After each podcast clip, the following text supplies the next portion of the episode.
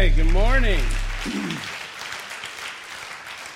Well, I would say this we will not be accused of not using our branding much, okay? So, um, you noticed even on the way in the lobby today, we've got some new floor mats, and just great to see that kind of uh, taking root around our campus. So, a very cool thing. I'm not very punny, but I just made one and you missed it. So, just, uh, just telling you. So good you're here today. I want to welcome you. My name's Todd Arnett. I'm the lead pastor here at Trinity Church, and you're joining us on what I think is going to be not just a good day, but I think a historic day. A historic day for Trinity Church as we just continue to think about God, what is the mission that you have in front of us, and how do we follow you in it? So I'm really glad that you're here to kick off this series with us today. Already a great day. Can we thank the worship team? What a great job they did this morning.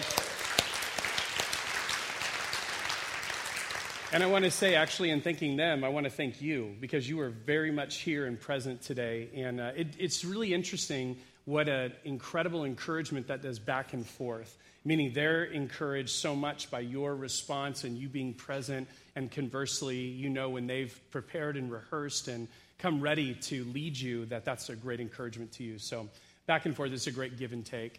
What we're going to do today, if you have a Trinity this week when you walked in, then within it you have a set of message notes. If you want to get those out, they look like this. Also, remember that a lot of our home groups are starting back this week. So, as you open these up, You'll notice during the summer we just did the one front and back of one side, but now we've expanded that, and your home group notes are in here as well. And so it's just a great thing to have as a prompt for your conversations this week as, uh, as you're meeting together. If you have a Bible today, book Bible, electronic Bible, whatever you might have, if you'd open it to Romans chapter 3. Romans chapter 3, and uh, if you don't know where that's at, it's in the New Testament Matthew, Mark, Luke, John, Acts, Romans, sixth book in the New Testament. If you find your way to chapter 3, put your finger there. We'll, uh, we'll get to that in just a little bit. I want to just thank you. You are so incredibly um, kind and welcoming to my friend Chris Simning, who was here with us last week. He loved being with you. He'd never been here at Trinity Church before and just had a great time. And I was thinking about, I got to hear Chris all three sermons, and I was thinking about what he was saying. He used that metaphor very extensively about uh, baggage, claiming your baggage, right? And you could relate to that very tangibly when you've traveled, but then you got the idea. And I thought about it, it's interesting in our Christian community, we're pretty quick to claim a lot of other things. We claim victories in certain things, that's not a bad thing. We claim promises of God, that's not a bad thing. But how quick are we to claim our own baggage? And the way that Chris turned that and just said, you know what, I know that God has this for me. I'm not always sure as to why, but I know I want to walk it out. I want to be faithful with the life God's given me and use it to his glory. And Chris just did an awesome job inspiring and encouraging us. If you didn't get to be here last Sunday, I want to encourage you go to our website, watch the message. You'll walk away really glad. I'm sure that you did. Two weeks from now, my friend Tom Mercer is going to be here. I want to give you an update on that. Going to be here on Sunday morning to share God's word with us, but going to be here the day before on the 23rd. There's a reminder there within your Trinity this week, reminding you about that. On the 23rd, uh, sharing what he calls as the oikos strategy, and you'll get more about that. You'll hear it when he comes. That morning, it's free to everyone. Encourage all of you to come. It's going to be right here in the worship center. 9 a.m. to 11:30. 9 a.m. to 11:30. You don't have to reserve a spot; just show up, and we'd love for you to be a part of that day and just kind of hear from someone very, very passionate on this subject. I think you'll be inspired and encouraged as well from that. Well, we're going to dive in today and, and jump into this uh, this new series as we kind of kick off the fall and start looking together. I've told people that I've been waiting for months to start this series to give this message today. Because as we were putting together the preaching calendar for this year back in November, this was a red letter day for me. A day that we could begin to talk about the mission of where we really have be- begun to believe. And it's not, I say it we on purpose, because with the involvement and engagement with Trinity's elders, with the involvement and engagement of Trinity's pastors, we have put together some ideas of really where Trinity Church is going. And we've been sharing those ideas, kind of dropping seeds about it for the last few months, but now we get to just kind of pull back, you know, the curtain and let's go. And, and today's the day we do that. One of the things about that I was processing that I've been waiting months to give this message, I realized I've literally been waiting years. Because what we're going to talk about over the next eight weeks, today and seven weeks afterwards, is we're going to talk about things that I've realized as I was putting the series together have been so instrumental in my life, so catalytic to move me from someone who was a non missional churchman, having always been a pastor, I grew up in a church environment, to move me from a non missional churchman to someone who really strives to live a rooted in Jesus, reaching my world kind of life. And, and this series, on the one hand, is going to be personal, but it won't be so personal that you'll feel like, should I even be here? Like, is Todd just doing therapy in front of us? It won't be that. But I promise that you'll know they come from my heart because these have been the touch points. These have been the things that God has used to raise my gaze, look beyond the things right in front of my face, and look out and say, there is something worth living for. Something bigger than you, something that has eternal quality and value if you would just raise your gaze and see the mission that I have for you. And that's where I'm excited that we get to jump in together and be a part of this next series as we walk this out. I want you to know this today God has you on the planet for a reason. He has you on the planet to engage His mission, to be a part of what He's calling us to do, to be intentionally involved in people's lives. And watch this who were just like, who are now just like who you were before you followed Jesus. It's interesting, the longer that you're a follower of Jesus, the more you forget what life was like before him. And on the one hand, some of that isn't all bad. Okay? We live some lives that we definitely don't want to have to rehash day in and day out. Even the song that we did today, Death Was Arrested, we are free. We are free. We don't live in those chains any longer. And so to go back and rehash that would be troubling. But this is what happens over time. We begin to think that we are so different and have so little in common with the people that we do life with who don't know Jesus yet. And I'm here to say you have a lot more in common with them than you think. And God wants to use that commonness, God wants to use that relational credibility that you have in lives to leverage for His kingdom. He wants you to be a source of intentional Jesus influence in the lives of your relational world. People that He has supernaturally and strategically placed you among. To be rooted in Jesus and to be reaching your world is how you accomplish your mission on this planet. And that's what we're excited about to jump in today. Today, this now what idea. What do I do with today's message? It's at the top of your notes, it's on the screen. Keeping the plot of the Bible central in your life will transform the way you live. Keeping the plot of the Bible central in your life, it will change you. It will transform the day you live, the way you live day in and day out. so let's kick in. Number one in your notes the plot of the Bible centers around God redeeming his fallen creation. The plot of the Bible centers around this idea of God redeeming his fallen creation.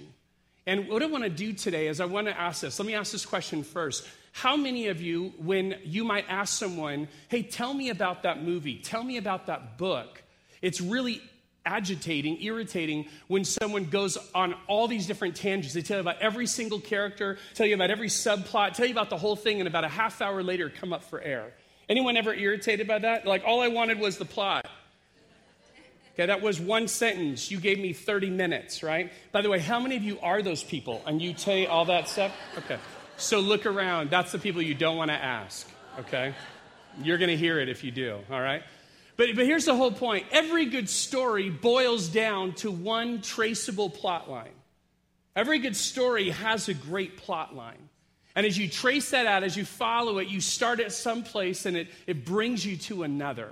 It's a journey and you walk it. Lots of other pieces to the puzzle, but there's a traceable plot line. The Bible is no different. The Bible is no different. It's the greatest story, and it has a plot line that you can trace. And that's what I want to do today. I want to pull out to about 30,000 feet. I want to look down on the, the totality of what the Bible teaches us in Scripture and I want to see this is the big idea. This is the story that the Bible is communicating. And I want to share with you today how incredibly important it is that we dial in and live our lives around that. Now, far better than I could ever say, the guys from the Bible Project can draw. So take a look at this video.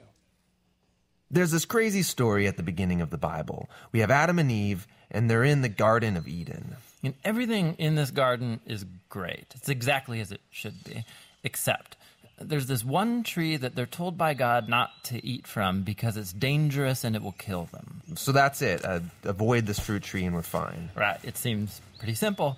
But in this garden, there's a snake, and it starts telling a different story. It says that if you eat of this tree, it's not going to kill you. In fact, it's going to make you become like God. And Adam and Eve, they believe the snake and they eat the fruit. And because of this, the goodness of the garden is tragically lost, and evil and death enters into God's good world. Now, why is there a talking snake in the garden? I mean, this thing is a problem. Yeah, it's very strange. And even more strange is the fact that the Bible doesn't say why or how this thing even got there. It just presents the snake as this creature who's in rebellion against God and that wants to get other people to doubt God's goodness and lead them on a path towards death.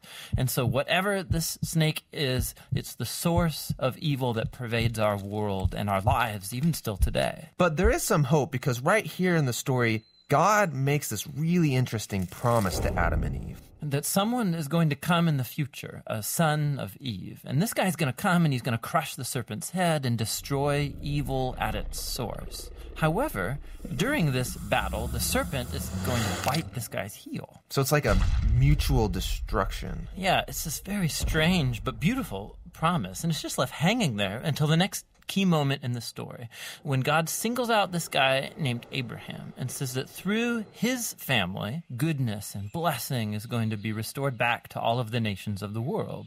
And as we follow this family, we get to one of Abraham's great grandsons, this guy named Judah. And he receives this promise that a king is going to come from his line and that the whole world's going to follow this king and he's going to bring peace and harmony and there'll be lots of food and wine and milk and vineyards and it's going to be awesome. The first king that we meet from the line of Judah is a guy named King David. And he's a hero. Maybe he is the snake crusher. But it turns out that David is infected with the same evil as the rest of humanity. He never crushes the snake, just the opposite.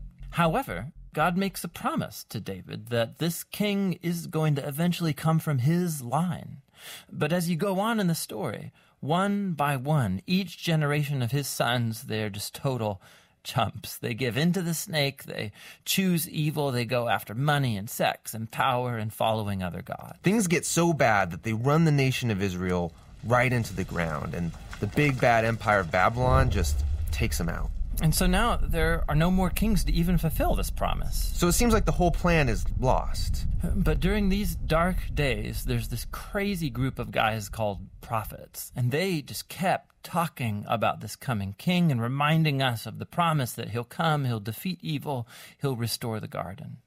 Now, one specific prophet, Isaiah, he tells us more about why this king is bitten. Isaiah says that the promised king receives this wound because of humanity's evil and then it kills him. But then all of a sudden he comes back. And Isaiah says it's because he suffered this wound that he can now become a source of healing to other people. But the Old Testament ends, and the snake crushing king that everyone's been talking about never shows up. And this is why, when the New Testament begins, it introduces us to Jesus of Nazareth, not as some random guy, but as someone who comes to fulfill these specific ancient promises. Yeah, we learn that he's from the line of David, Judah, and Abraham. And he goes around Israel announcing that the goodness of God's kingdom is here now. And he begins confronting the effects of evil on people by healing them, by forgiving them of their sins and evil. Many people are now believing that this is, in fact, the promised king. But Jesus began telling his closest followers that he was going to become king and bring peace by taking the full effect of humanity's evil into himself. The fatal snakebite wound. Exactly. And so it seems like the serpent wins. And this story actually would be a tragedy except for what happens next. Jesus rises from the dead. And now Jesus has the power over evil and death for himself. And so the rest of the New Testament is then making this claim that Jesus' power over evil and death has now become available to us to begin confronting the effects of evil in our lives. But even still, death and evil are a real problem in our world all around us. And so the story of the Bible ends by describing this future day when Jesus comes back and he finishes the job. He destroys the snake once and for all and he restores the goodness of the garden here on earth. All right. what a great job they do in just presenting that in this big picture overall way. And here's what I want to do today. Uh, you'll notice they talked about here are key moments in the story. I, I want to lay out the plot of the Bible for you in, in a way that I think is just really being able to see beginning to end, this is where it's going. We're going to take some of those same thoughts, but I'm going to show you they weren't just something that a couple guys came up with. Every one of those is rooted in Scripture. Take a look in your notes, uh, look up on the screen. Begins this Number one, God created a world that was good and a humanity fashioned in his own image that was very good. Genesis 1. So God created mankind in his own image. In the image of God, he created them, male and female, he created them. Verse 31 God saw all he had made, and it was very good. That's how things begin in the story. Second part, second key moment humanity's first representatives, they listened to the snake in their garden instead of God and were put out of right relationship with God as a result. It's literally in the next two chapters, chapter 2 and 3. The Lord God took the man and put him in the Garden of Eden to work it and take care of it. And the Lord God commanded the man, You are free to eat from any tree in the garden. Now the serpent was more crafty than any of the wild animals the Lord God had made, and he said to the woman, Did God really say you must not eat of any tree in the garden? When the woman saw that the fruit of the tree was good for food and pleasing to the eye, and was also desirable for gaining wisdom, she took some and ate it. She also gave some to her husband who was with her, and he ate it. So the Lord God banished him from the Garden of Eden to work the ground from which he had been taken. We call this the fall. And so, as these two our representatives, Adam and Eve, as they choose to rebel against God, do their own thing, now there's going to become a problem. Number three in the story, in the narrative, in the middle of this judgment, God promised uh, to send a seed of Eve or, or a son of Eve who would be a snake crusher but who would in turn be bitten by the snake this is in genesis 3.15 god's actually cursing the snake and this is what he says, verse 15. And I will put enmity, between you and the woman, and between your offspring and hers. He will crush your head, and you will strike his heel. So that promise is made in the very beginning of the Bible that there would be someone who would come and redeem, someone who would buy back, someone who would make things right. Now we move way ahead Genesis chapter 22. It says, God promised a nation would come from Abraham who would bless all of humanity. I will surely bless you and make your descendants as numerous as the stars in the sky and as the sand on the seashore. Your descendants will take possession of the cities of their enemies, and through your offspring, all the nations on earth will be blessed because you have obeyed me. The thing that we often forget, God makes this promise to, uh, to Abraham in Genesis 22 when he has this many children. But from you, a nation is going to come who is going to bless the world. And so God makes this powerful promise to him. Next in our sequence of this plot line, God promised a king from the line of one of Abraham's descendants, someone named Judah, who would lead the nations. This is now at the end of Genesis, chapter 49. The scepter will not depart from Judah, nor the ruler's staff from between his feet, until he to whom it belongs shall come, and watch this, and the obedience of the nations shall be his. One of the things I want you to see today, if nothing else related to this big picture storyline, is I'm going to break down the plot line of the Bible in 10 pieces. Notice this today. The first half half of the entire plot line of the Bible happens in the first book. If you've never thought Genesis was all that important of a book, think again. Five of these 10 key moments happen just within those first 50 chapters. It's huge, huge understanding for what's to come. Next in this sequence, David was the first king in the line of Judah who turned out not to be the snake crusher, but was promised that such a king would come from his family from First Chronicles chapter 17. When your days are over and you go to be with your ancestors, this is God speaking to David, I will raise up one of your offspring to succeed you, one of your own sons, and I will establish his kingdom. He is the one who will build a house, of, a house for me, and I will establish his throne forever. I will be his father, and he will be my son. I will never take my love away from him, as I took it away from your predecessor, that was another king named Saul. I will set him over my house and my kingdom forever. His throne will be established forever. So God makes this promise to King David Another king is coming in your line that will be on the throne forever. Now, to one of the prophets that was mentioned in the video, Isaiah the prophet, he announced that this king would come from God and that he would be killed, but as a result would have the power to restore others because of his wounds. Chapter 53 of Isaiah, surely this is Isaiah writing about this suffering king. He took up our pain and bore our suffering, yet we, are, yet we considered him punished by God, stricken by him and afflicted. But he was pierced for our transgressions, he was crushed for our iniquities. The punishment that brought us peace was on him. Watch this. And by his wounds, we are healed. So, Isaiah is saying that not only would there be this strong, powerful, triumphant king, but this king would be bitten by the snake. He'd be wounded to the point of death, but somehow by those wounds, we'd be healed. Next in the sequence, Jesus. Jesus shows up. Jesus was the fulfillment of all the former promises made to David, Judah, and Abraham, and was ultimately struck by the snake. This is Jesus in John 19 on a cross. It says, Later, knowing that everything had now been finished, and so that scripture would be fulfilled, Jesus said, I am thirsty. A jar of wine vinegar was there, so they soaked a sponge in it, and the sponge on a, and put the sponge on a stalk of the hyssop plant, and lifted it up to Jesus' lips. When, when he had received the drink, Jesus said, It is finished. With that, he bowed his head and gave up his spirit. So the snake bite, Jesus lives the sinless life and he's, he's ultimately, his life is taken. But now, next in the sequence, but his death didn't last. It only lasted three days. And he was raised to crush the head of the snake by conquering sin and death. From Luke 24, he told them, This is what is written the Messiah will suffer and rise from the dead on the third day, and repentance for the forgiveness of sins will be preached in his name to all nations, beginning at Jerusalem. And lastly, the last key moment in the story Jesus will return to destroy the snake once and for all and will restore the goodness of the garden back to earth. From Revelation 21, the last book of the Bible. Then I saw a new heaven and a new earth, for the first heaven and the first earth had passed away, and there was no longer any sea. I saw the holy city, the new Jerusalem, coming down out of heaven from God, prepared as a bride beautifully dressed for her husband. And I heard a loud voice from the throne saying, Look, God's dwelling place is now among the people, and he will dwell with them. They will be his people. I love this line. And God himself will be with them and be their God. He will wipe away every tear from their eyes. There will be no more death, or mourning, or crying, or pain, for the old order of things has passed away.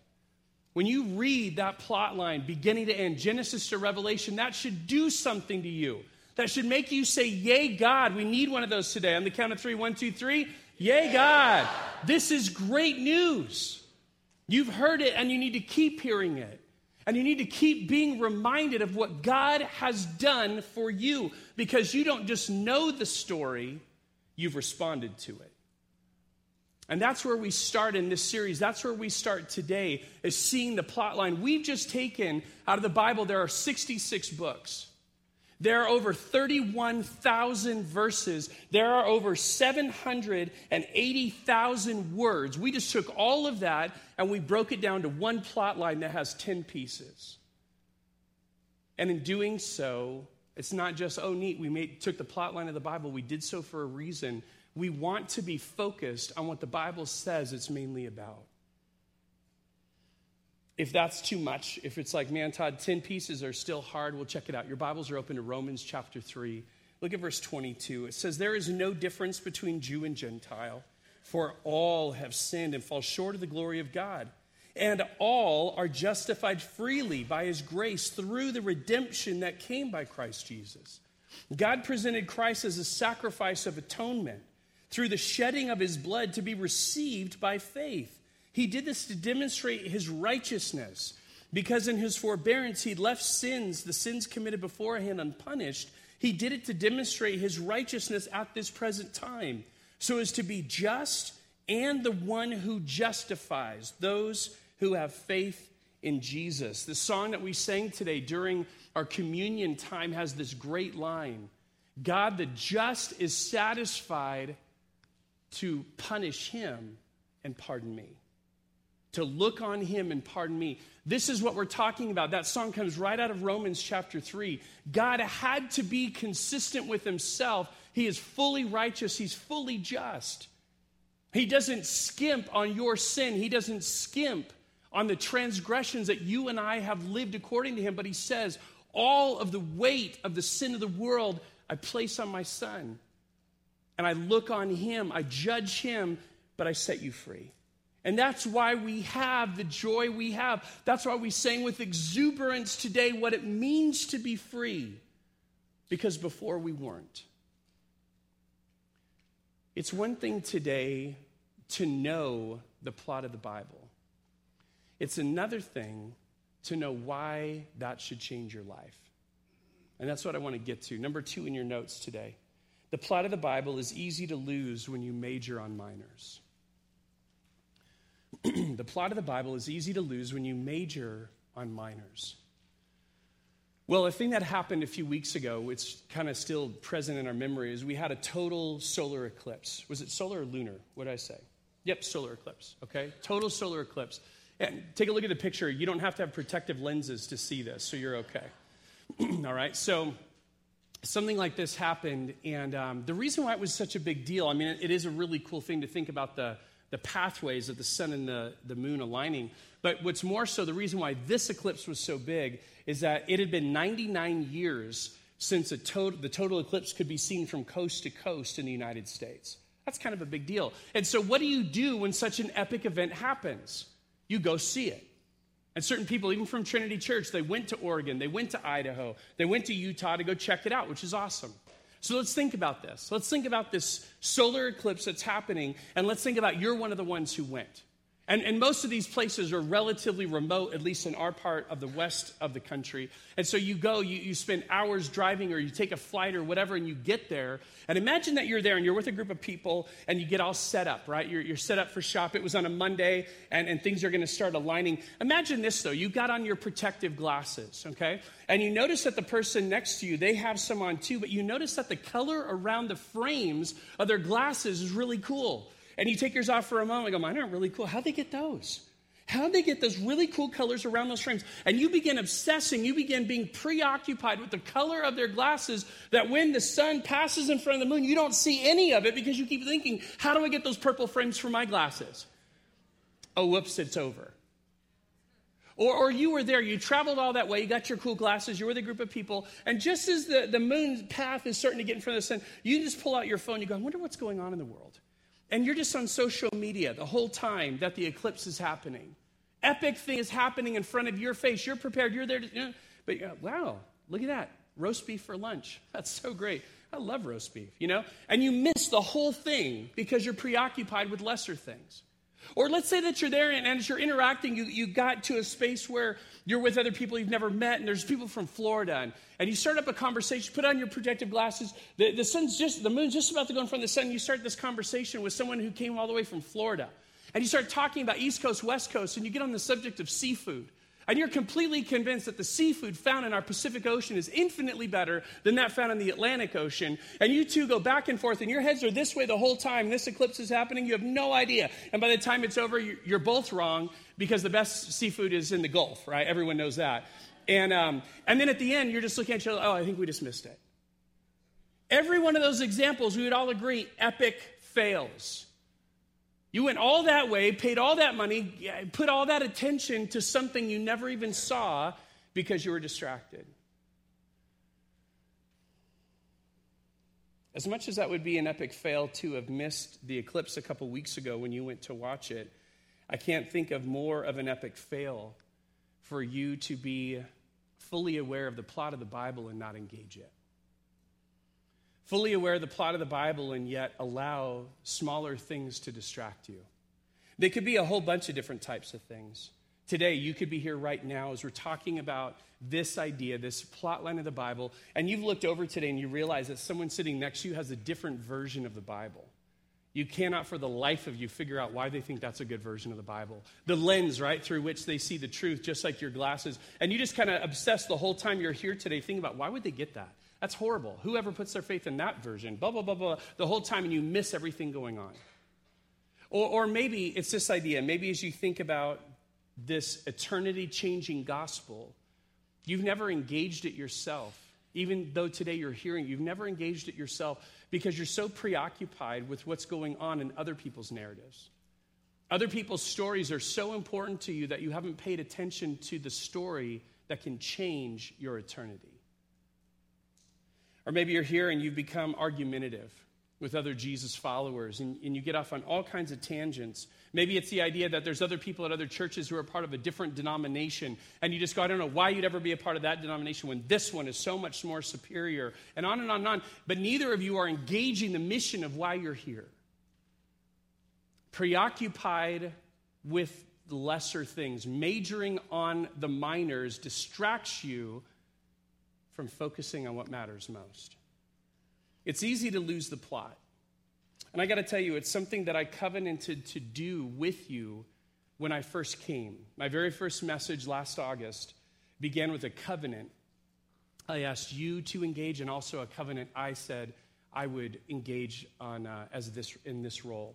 And one of the things you can look on the screen, one of the things that I covenanted to do was this: I covenant before the Lord to agitate the flock when we might become lax in or distracted from pursuing our Savior's mission to rescue a lost world. And you know what? I didn't covenant to 47 things that day. I covenanted to five or six. I still have it in the back of my Bible. And I covenanted to things like to love God and stay connected to Him in the vine. I covenanted to love my wife and to love my kids and to be a good shepherd, and that. And that's about it. Because that matters so much that we don't lose the plot, but we keep it focused and we keep it centered.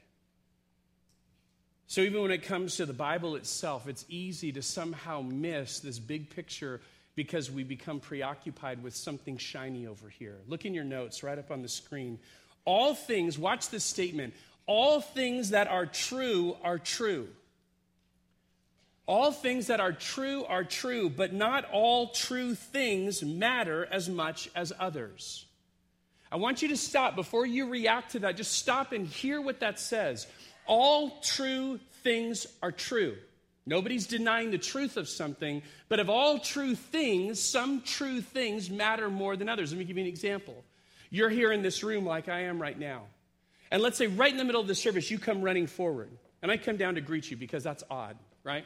And I want to know what you're going to say. And you come running up to me and say, Pastor Todd, Pastor Todd, really, really important stuff. I've got to let you know. And I go, okay, what's going on? No more paper towels in the bathroom.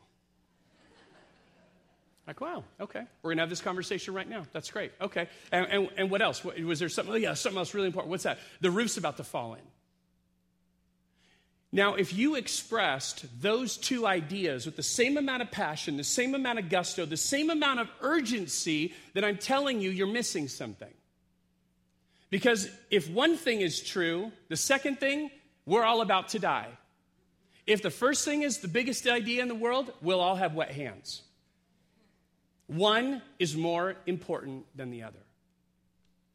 And the problem is, as I say that, some of us are even kind of a little bit like, wait a second, and it's good. I want you to process. You should never just take anything that I or anyone up here says without thinking. But some of us are a little defensive at first trying to process that, but you live your life this way. Not all true things in your life all matter to the same degree. It's about living based on priorities. And every single day in your life, you're making decisions, not necessarily all the time if things are true or not, but which true things matter more than others at any given moment. All the statements of the Bible are true. Let me be crystal clear about that. We believe that this unique revelation from God is God breathed. There's no book like it that will ever exist. But of all these true statements, some matter more than others. Let me give you an example. And I'm just going to pick a pet hobby for some. Hopefully, none of you in the room, but if I do and I offend you, I'm sorry. In the Bible, you can open the book of Job, a book of poetry, a powerful book about um, someone who was deeply afflicted by God. And as you read towards the end of it, God talking to Job says, Where were you when? And he's going through the created order. And he talks about things that resemble dinosaurs. Things like the Leviathan, things like Behemoth, that we don't exactly know what they are, but they sound really huge and really not here anymore. And you could obsess day in, day out about trying to figure out what the Leviathan is. Okay. Or, conversely, while that might be interesting, you could say, but you know what? There's a reason why I'm on the planet, and it's bigger than figuring out Leviathan. It's living according to my mission and purpose on a daily basis. Some things matter more. That's what we're trying to elevate that idea today. The plot of the Bible, the redemptive news of God, of sending Jesus to save us, it matters more. For some that are here today, it's really not an issue of things within the Bible that cloud that, that become more significant than others. It's just life in general so many preoccupations, so many lesser things that consume our lives, consume our days, and in eternity. Someday, when that gets fleshed out, you're going to say, I have no idea why I gave myself to those things. Because what really matters most is what God said all along matters most. It takes discipline and engagement to keep the Bible's plot line rather than majoring on minors. And that's how I want to close today. How do you actually do that? Number three in your notes when you major on the majors, it changes your perspective and priorities. When you major on the majors, it changes your perspective and your priorities. It changes the way you live. Here's what I mean by that there have been times, if you just stop now and take a little bit of inventory, take a look in the mirror, don't worry about anyone else in the room. Take a little inventory and ask yourself the question when were the times in your life when you understood this? What have been the seasons of your life when you had crystal clear clarity that you understood what matters most is God and people? And I will tell you, if you have had those seasons in life, they've been in one of two environments. They've either been number one on the peaks, on the mountaintop experiences of your life. You were on an amazing missions trip, you were at summer camp. You had this amazing, close connection to Jesus like no other time in your life. And in those instances, everything kind of made sense. Everything kind of all filtered out. And you could see this is what matters more than anything else. And even as I'm describing it, you're going back there in your mind. You're going back there in that experience and saying, yep, this is a season when I really had clarity and knew what mattered most. If it wasn't at the peak, it was in the pit. It was in a valley floor, and you were walking through something so incredibly painful. Someone close to you was dying. You'd been given a diagnosis that was going to change your life someone who you love deeply forsook you. In one of those kinds of valley seasons, the same thing, interestingly enough, the same thing happened. All the minor things in life that can become so distracting and make us so preoccupied, all of those filtered down. You didn't care about them because you laser focus. It's God and people that matter. You got it, you walked it, you lived it. Maybe you've had a experience like that, an experience for a season in your life where just everything was clear. Maybe you've had a few of them. Simple question for you this morning when was the last time? When is the last time that you walked with clarity and you understood, I know what matters and I know what doesn't? Because here's the point of this series I want to help you know that every single day. Every single day when you wake up and you put your feet on the floor, I want you to have clarity that says, I know what matters most. I know that God redeeming his fallen creation and my role within that matters more than anything else. And by the way, I'm not just trying to sell you something. I'm not just telling you some pipe dream. Some of you look at that and you go, Todd, the clarity that I had was literally a week. the clarity I had literally was a month at most. How, don't, how in the world can you live that day to day? You can live that day to day when you simply remind yourself to major on the majors. To remember that God says, this, of all things, this matters most. To live a life rooted in Jesus, reaching into your worlds. That's what matters. Look in your notes. One last thing to finish with today.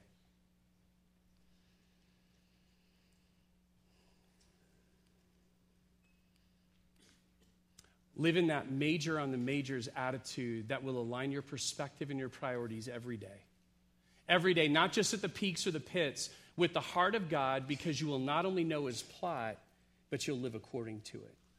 You'll not only know his plot, but you'll live according to it. I want to ask you to do something. I want to ask you to consider your calendar for the next seven weeks.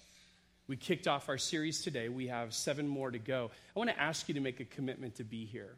I don't normally do that. I know you have lots of things going on, and I surely wouldn't want you to, you know, put off your grandchild's birth, you know, for that. But I would want you to think about could I make a unique commitment in this next series, these next seven weeks, to be here, be a part of what's going on at Trinity, and really begin to set my course? God, I want to join this. I want to join in this mission, everyday living mission of being rooted in Jesus, reaching my world. And by the way, there's one other verse. We looked at passage, your Bibles were open earlier to Romans chapter 3, that really concisely takes the whole plot line of the Bible. There's a couple others in Scripture. Let me finish with one other that I know is very familiar to you, but hear it through a fresh lens today. From John chapter 3, verse 16 For God so loved the world that he gave his one and only Son, that whoever believes in him shall not perish, but have eternal life. Watch this. For God did not send his Son into the world to condemn the world, just the opposite, but to save the world through him. Whoever believes in him is not condemned, but whoever does not believe stands condemned already because they have not believed in the name of God's one and only Son. That passage, that summary passage of the entire plot line of the Bible, guess what? You are either living according to it or you're living out of it. There's really no third category. And I want to encourage you today if you're living according to it, if you said, Jesus, I recognize I do need you as my Savior, then live that out where that truth doesn't stop with you. Because praise God, the people who shared that truth with you didn't let it stop with them. Conversely, if you're here today and you say, you know what? I've been hearing this a lot today, all right? This is the plot line of the Bible. God is rescuing, He is redeeming His fallen, broken creation. I want to encourage you there is nothing to wait for. Make that decision today. This is our now what idea that's going to keep us moving this week. Keeping the plot of the Bible central in your life will transform the way you live. Let's pray. Father God, we are a people who are grateful today grateful that you have made known to us the, the most, without a doubt, the most significant, important truth we could come across. Thank you for making this plot line, your plot line, made known to us in your holy, unique, one of a kind book. We thank you for the Bible. All we would know apart from it is that we're messed up. We would see the sin and the wreckage around us and we'd figure something is wrong with the world. But God, we wouldn't know the solution. We wouldn't know how it can be made right apart from you and what you've done. So thank you for the scriptures that give us the ability to know our Creator. If you're here today and you would say, you know what, I've never responded, I've never made that connection, that following step of saying, Jesus, it's one thing to know what you are and what you've done, it's another thing to say, I'm going to follow you. If you haven't done that, today is the day. And it's the same equation we gave you earlier today. It's the same steps. A is admit. Admit that you're a sinner who needs a Savior. I don't even need to go on about that because you knew that before you walked in the door. B, believe. Believe that this Jesus we've talked about, the snake crusher, that we have said numerous times today, he did the only thing, the only thing that was ever going to make a way for us to be right with a holy God. Jesus the Son did it. Believe he's the only Savior available. C is choose. Choose to say, Jesus, you set a path for me. I want to follow you now. Not my own way, not the way of someone else. I want to follow you all the way home to heaven. Father, we say thank you for making this truth made known to us. Help us live according to it this week.